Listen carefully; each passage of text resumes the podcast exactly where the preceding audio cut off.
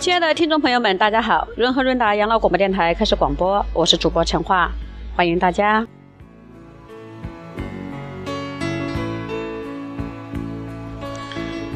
今天跟大家讲一个主题是“二人同心”。二人同心，其利断金。这句话大家都听过。当然，它还有后面半句是“同心之言，其秀如兰”。这句话言出自《系辞传》，是孔子对同人卦九五的引申之意，也就是我们中国人常说的八八六十四卦里头的第十三卦同人卦。它有六爻里头的第五爻九五的引申之意，意思就是说两个人心意一致呀，其锋利可以切断金属；心意一致所说的话呀，其味道就像兰花一样香。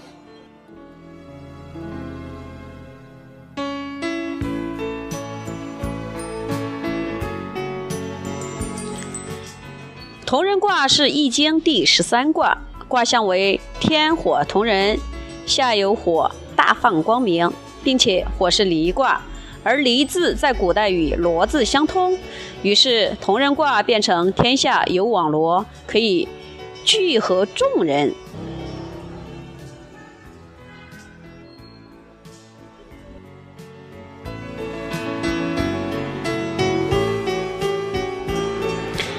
换言之，古人以火开创文明的世界，由此聚合大家。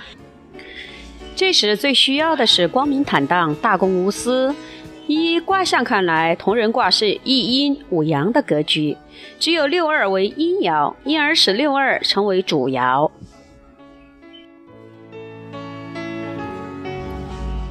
六二既中且正，上有九五正应。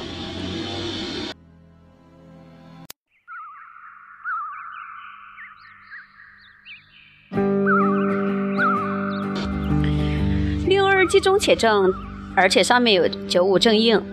可是另外四个阳爻也想依附主爻，所以形成争夺的形式。若要聚合众人呀，难免会有摩擦或争端。